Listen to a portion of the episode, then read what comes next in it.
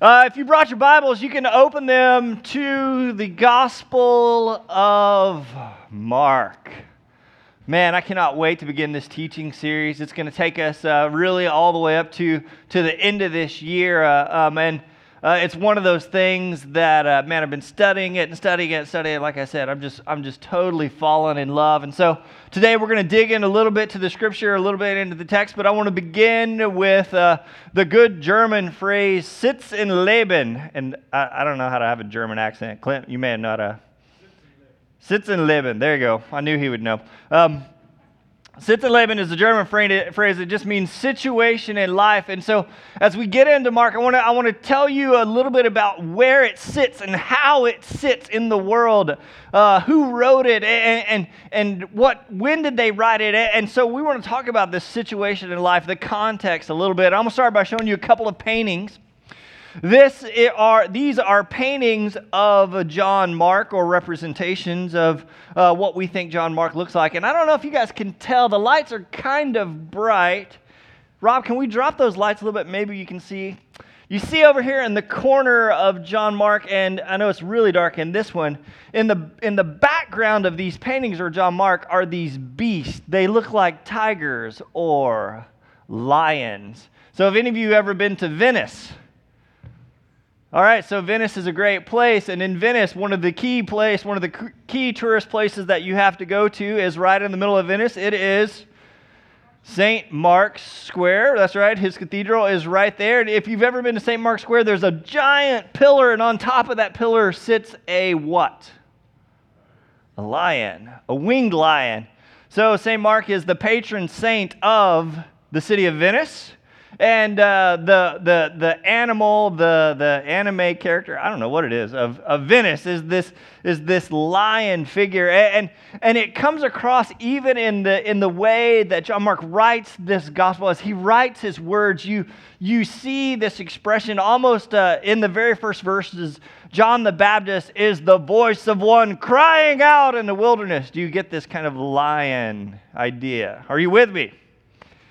John Mark was, uh, we, we, uh, we, we know he was a Jew living in the city of Jerusalem. His mom owned a house in Jerusalem. And right as the early church was forming, uh, right as it was beginning in its infancy, we know that some of the disciples, some of the apostles of Jesus went to John Mark's house.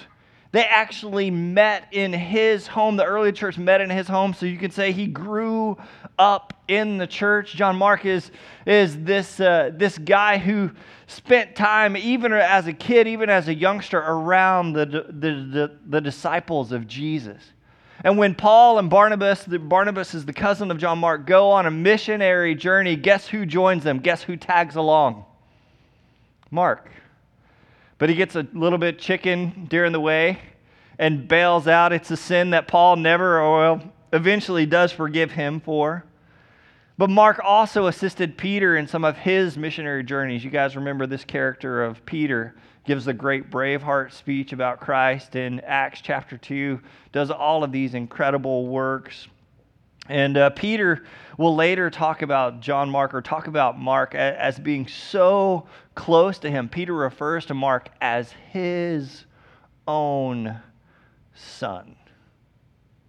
I don't know if you guys know, but uh, uh, Peter was martyred for his faith uh, in between 60, 70 AD, right? Uh, about 30 years after the death, the burial, the resurrection of Jesus Christ. Peter was a witness of all of these things and then goes out and is sharing the gospel and is in Rome. And there's an evil ruler of Rome. This guy you may have heard of. His name is Nero. Do you remember this? Nero begins this horrible persecution of the church. And in that persecution, Peter is martyred for his faith. And with Peter's death, it, it, signals kind of the, the end of an era and the beginning of a new era because around from Peter's death to about 100 AD, all of the eyewitnesses of, of Jesus' death, burial, and resurrection, all of the eyewitnesses of his life are now beginning to die off and up to Peter's death, all of the, the good news of Jesus Christ, the story of the gospel, it's all been translated or it's all been communicated orally. But with Peter's death, and the beginning of the death of, of some of these eyewitnesses, it becomes necessary to, to, to have people who will write down this story, who will, who will record it. And early historians recorded that Mark, who Peter referred to as his own son, that Mark was an interpreter and wrote accurately all that he remembered. So imagine how much time do you think Mark and Peter spent together? Just a little bit or a lot? If Peter refers to him as his own son, they, they spent a lot of time together. And, and for 30 years from the death, burial, and resurrection of Jesus Christ, Peter has had one purpose in life, and that is to tell the story of Jesus Christ. And Mark has been with him a ton of that time. How many times do you think he has heard the gospel? Probably a few, right? Probably a lot. And so when you read Mark, what you're reading is this, this uh, recitation, this, this oral history, this, this sermon, this teaching, this story of Jesus Christ as told by Peter, his eyewitness. And there's this awesome characteristic that happens in Mark as we think about some of these characteristics. Um, uh, when I get a new teaching inside of me, uh, even my wife knows this, I just start getting anxious. Like I, I start studying and I, and I start building up, and, and, and I'm standing at the back and I'm about to tackle Philip off the stage because I'm ready to give this teaching. It's, it, it's come inside of me, it's done this work inside of me, it's, it's started to come alive inside of me, and I've, I've just, I'm just desperate. I got to give it birth, if that makes sense. And Mark is that exact same way. Like, like the way he speaks and the way he moves through Mark, he uses the words immediately and straight away a bunch. Like you can tell he's excited, he's enthusiastic. He, he has heard this teaching, he has heard this message, he has heard the story of Jesus so many times. He just can't wait to get it out. It is a, a, a, transcript from life, written from the viewpoint of loving, vivid recollection. And you can tell that, that you, Peter's persecution is in there. There's a lot of talk about standing up in the face of trials and in persecution and all this kind of stuff. You, you, you can get a feel of Peter, but also Mark as you read this gospel, this good news of Jesus Christ. Mark is uh, geographically driven. If, you, uh, if you're going to break it down, the, the first eight chapters, Jesus bounces from village to village to village to village and does miracles and has teachings. But really, the last eight chapters, it's all about Jerusalem. Jerusalem is, is the place of, of religious authority, it is the place where it is going to happen. And so uh, some people talk about uh, Mark as, as a, an extended passion narrative with, with a, a, an extended introduction. Because really, of 16 chapters, more than eight of them talk about the passion of Christ, talk about his last days, his last teachings in Jerusalem. Mark is, uh, is in a lot of sense, the, the most real or gives us the most real picture of Jesus Christ, uh, uh, of any of the Gospels. In Mark, Jesus loves, and in Mark, Jesus feels compassion. In Mark, we see that Jesus holds kids in his arms Jesus feels hungry, gets tired, and needs rest. Mark writes with this kind of plain Greek. Uh, it, is, uh, it is sitting around the Waffle House kind of Greek, not, a, not, a, not at a fancy a white tablecloth kind of Greek, if that makes sense. This is, this is a plain kind of speech, no fancy language. And you can tell he delights to tell the facts of Jesus' life in, in the simplest and most dramatic way he possibly can. But there's another side of Mark's gospel. Uh, in the early 20th century, there was a theologian uh, named Rudolf Otto.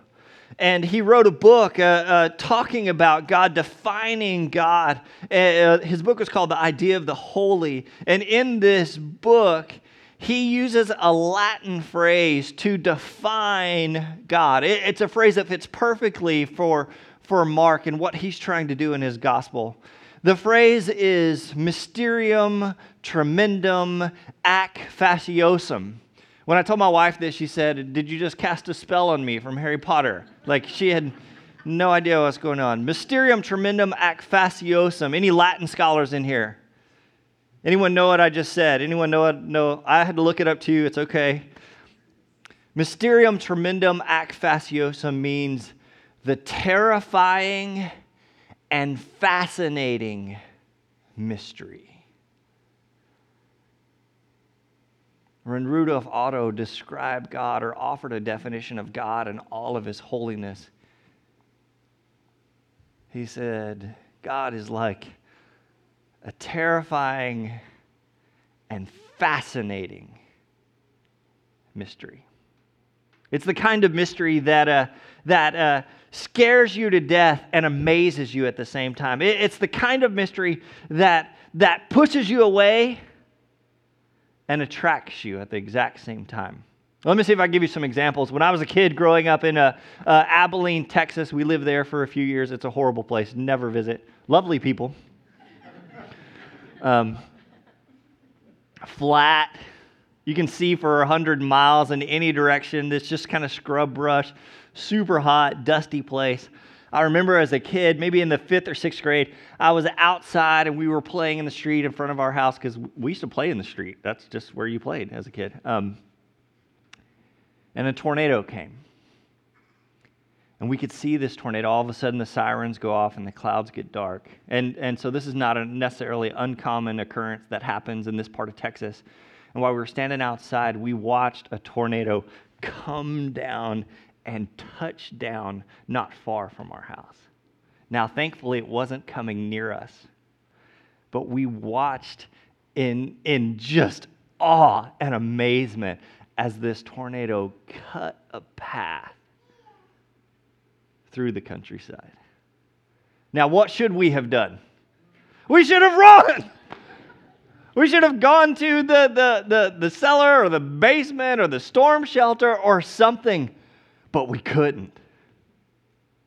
That's mysterium tremendum ac faciosum. Are you with me? It is this thing that is so powerful and so awe inspiring and so terrifying that every part of you says, oh man, we should get out of here, but you just can't. My dad talked about this uh, as the idea of uh, Niagara Falls. Have any of you been to Niagara Falls?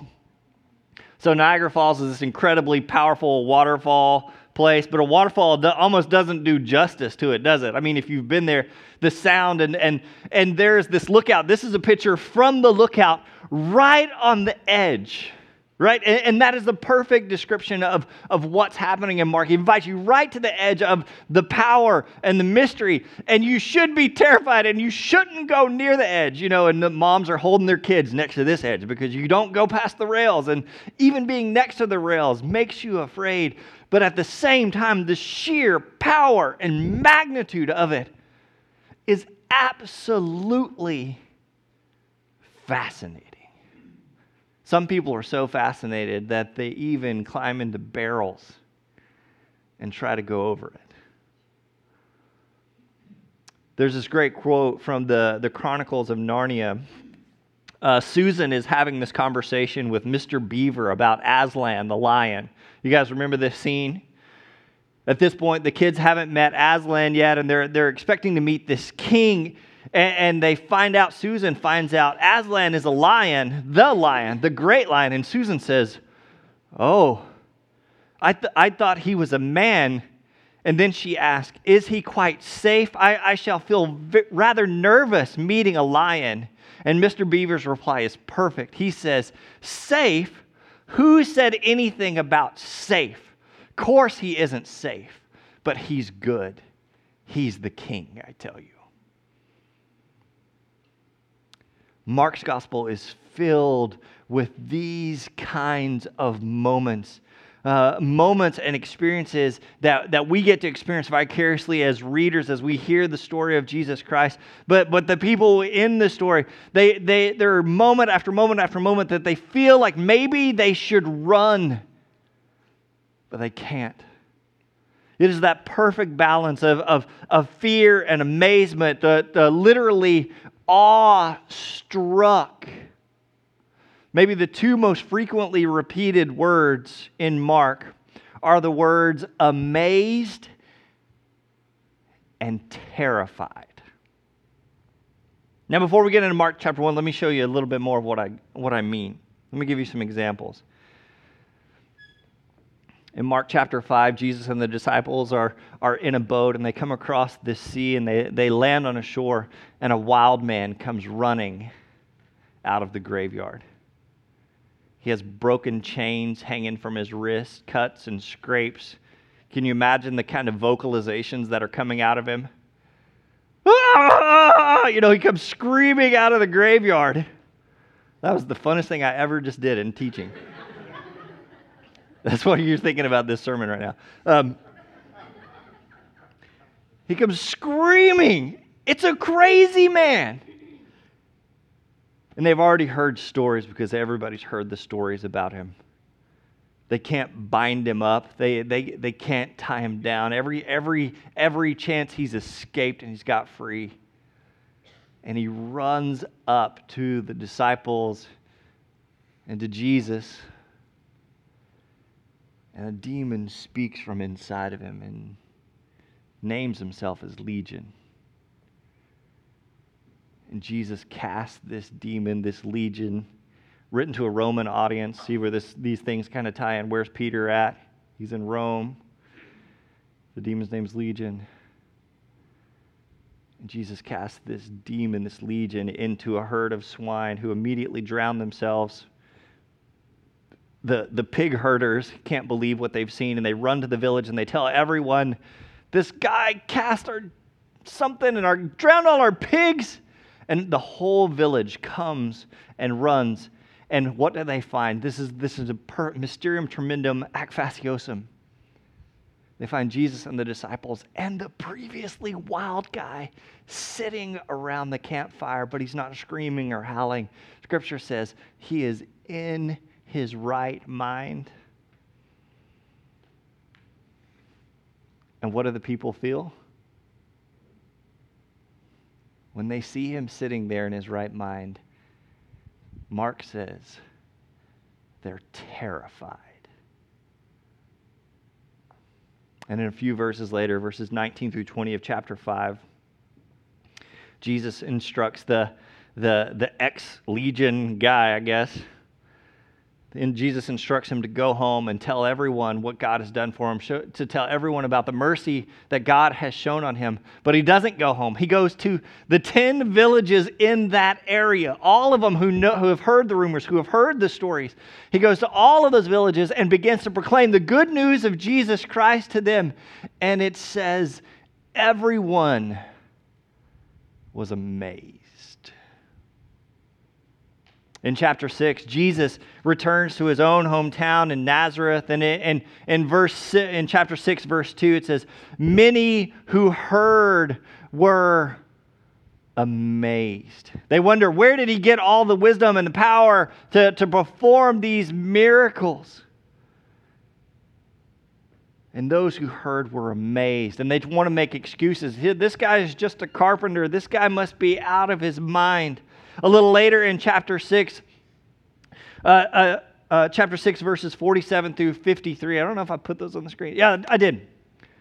Late that night, the disciples were in the boat in the middle of the lake, and Jesus was alone on land. He saw that they were in serious trouble. A storm had come, and they were rowing hard against the wind and the waves. About three o'clock in the morning, Jesus came toward them walking on water.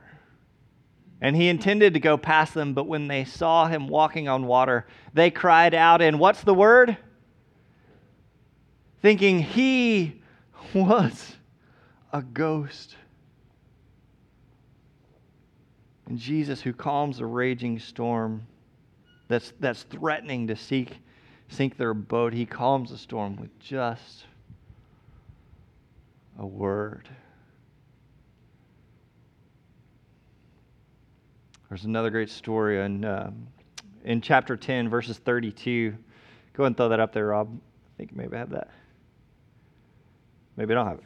Uh, in chapter 10, verses 32, Jesus is walking out. Oh, there it is. Uh, it says, Now they were on their way up to Jerusalem, and Jesus was walking ahead of them. The disciples were filled with awe. There's that word, right? Dumbstruck, amazement. And the people following behind were overwhelmed with what? Fascination and fear, all wrapped up in this person of Jesus. There's another great story that comes out of chapter 5. Uh, a man named Jairus approaches Jesus because his daughter is sick. Jesus goes to, to heal his daughter, but on the way he finds out that the, that the girl has died. She has no pulse, she has no, no heartbeat. And Jesus informs them that she's not dead, she's just asleep. And he calls her to wake up. And scripture says she gets up and walks around. And in chapter 5, verses 42, and the girl who was 12 years old immediately stood up and walked around, and they were what? Overwhelmed and totally amazed. Here in Mark is the mysterium tremendum the same Jesus who multiplies loaves, loaves of bread and cradles little children in his arms, also heals the sick, touches lepers, casts out demons, overturns the money changers' tables in the temple, calms a raging sea, teaches with heavenly authority, and yes, raises the dead. Look what chapter 4, verse 11 says. Jesus tells the disciples in relation to the parables, He says, You are permitted to understand. The New Living Translation uses the word secret, but the word in Greek is mysterion. He says, You are permitted to understand. You are permitted to know the mystery of the kingdom of God. That word uh, mystery, that word secret, that word mysterion is, is not something unknowable, it, it's not something unattainable. Rather, it is, in, in the Bible, the word mysterion is that thing that can only be known through revelation. The mysterion of God, all of his power, all of his wonder, all of his strength, all of his supremacy, all of his compassion, all of his love, all of his holiness is not something unknowable. It is not out of reach but can be known because there is one who has come to reveal the mysterium tremendum to us. Can I get an amen? The good news is the one who can bridge the gap between all the holiness of God and all of the humanness of us has come. And that's exactly where Mark begins. Let's look at the first 15 verses of the first chapter of Mark together. The very first words of Mark. He doesn't pull any punches, but dives straight into it. This is the, what are those two words? This is the good news about Jesus, the Christ, the Messiah, the Son of God. It began just as the prophet Isaiah had written Look, I am sending my messenger ahead of you, and he will prepare your way. He is a voice shouting out in the wilderness Prepare the way for the Lord's coming, clear the road for him. This messenger was John the Baptist. He was in the wilderness and preached that people should be baptized to show that they had repented of their sins and turned to God to be forgiven.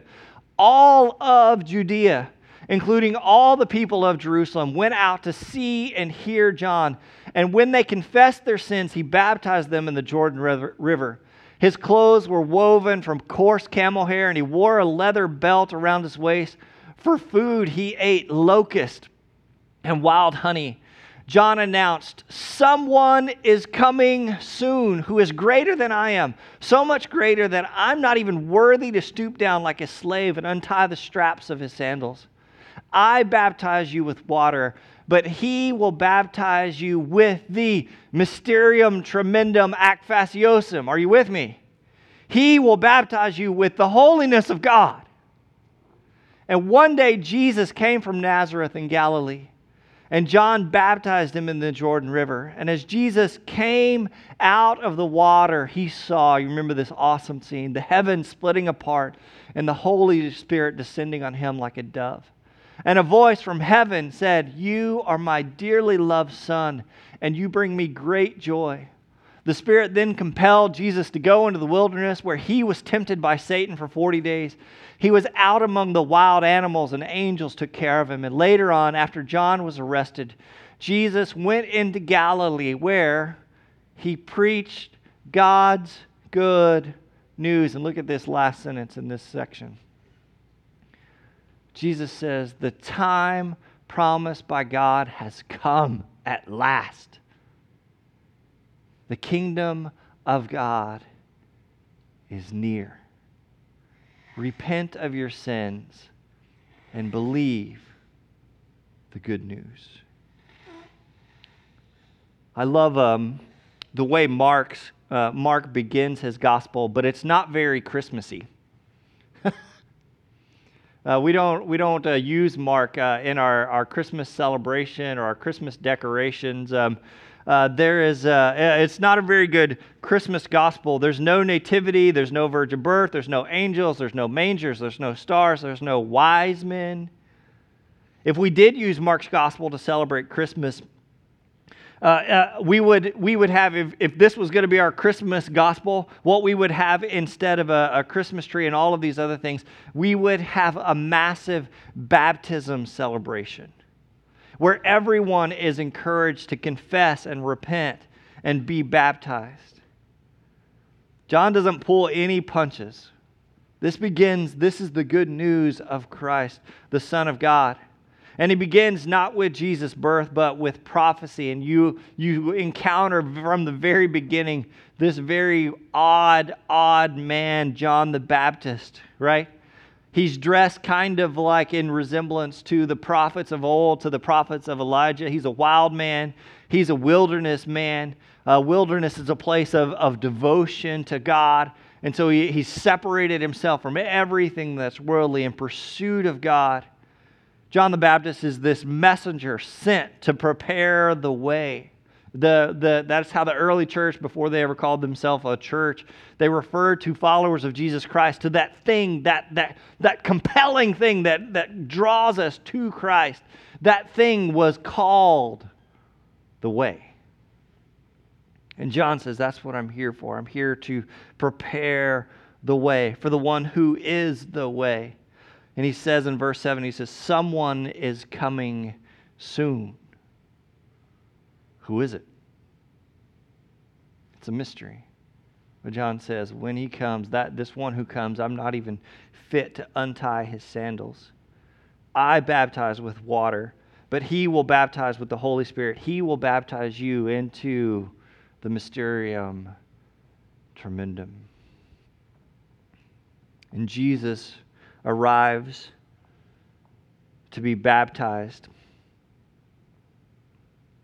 And there's this incredible scene that happens. You guys remember the scene as Jesus comes out of the water?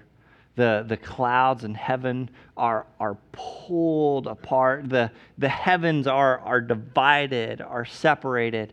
And the voice of God descends, the Spirit of God descends like a dove and says, This is my Son.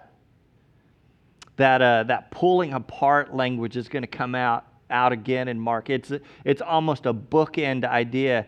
It, it is this idea that before Jesus there is, before he is named God's Son, before his mission and ministry is revealed, there's a separation, separating God from, from humanity.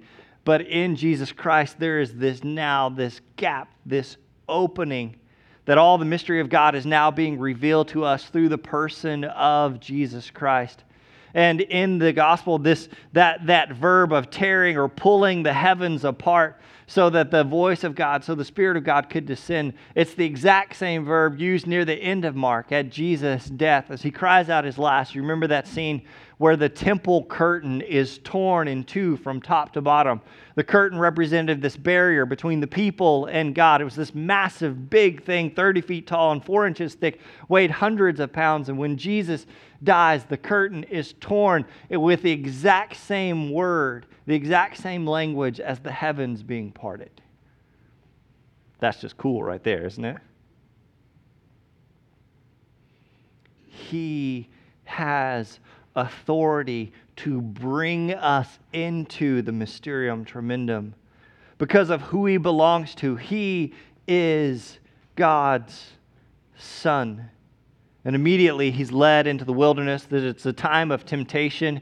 This is a throwback again, as John the Baptist is a throwback to Elijah. Jesus' time as the wilderness is, is, a, is a throwback to another people who spent 40 years in the wilderness. Do you remember this story? Israel's in the wilderness. They've been, they've been led to this place. They're not ready for the promised land, and they've come to the wilderness to become God's people, right? God gives them his commandments. They, they're in the wilderness to learn how to be in proper, in right relationship with God. But how do they do with that? They fail utterly, right? They failed their test of sonship. But where Israel fails, Jesus prevails. We know from the other Gospels that it's all about a test of his sonship. If you are the Son of God. And Jesus passes his test of sonship because he obeys the Father. He defers all power to the Father, to his God. And after being anointed with the Spirit of God, passing the test of sonship, we come back to this awesome verse, this verse 15. The time promised by God has come at last. He brings the good news, and He is the good news.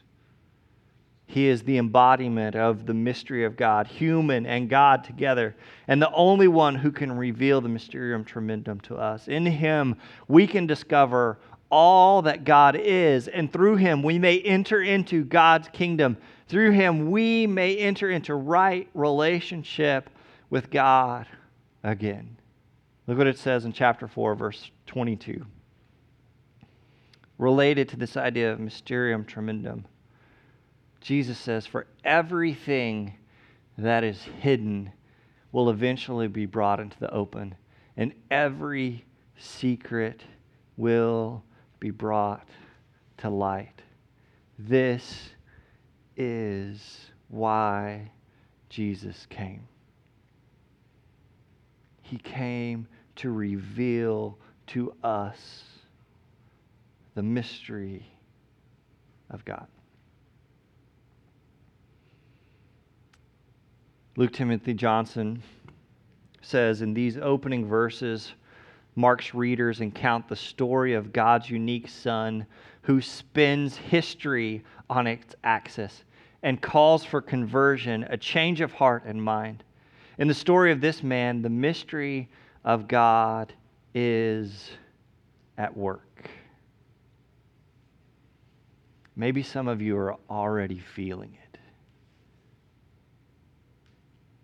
That perfect balance of fear and amazement.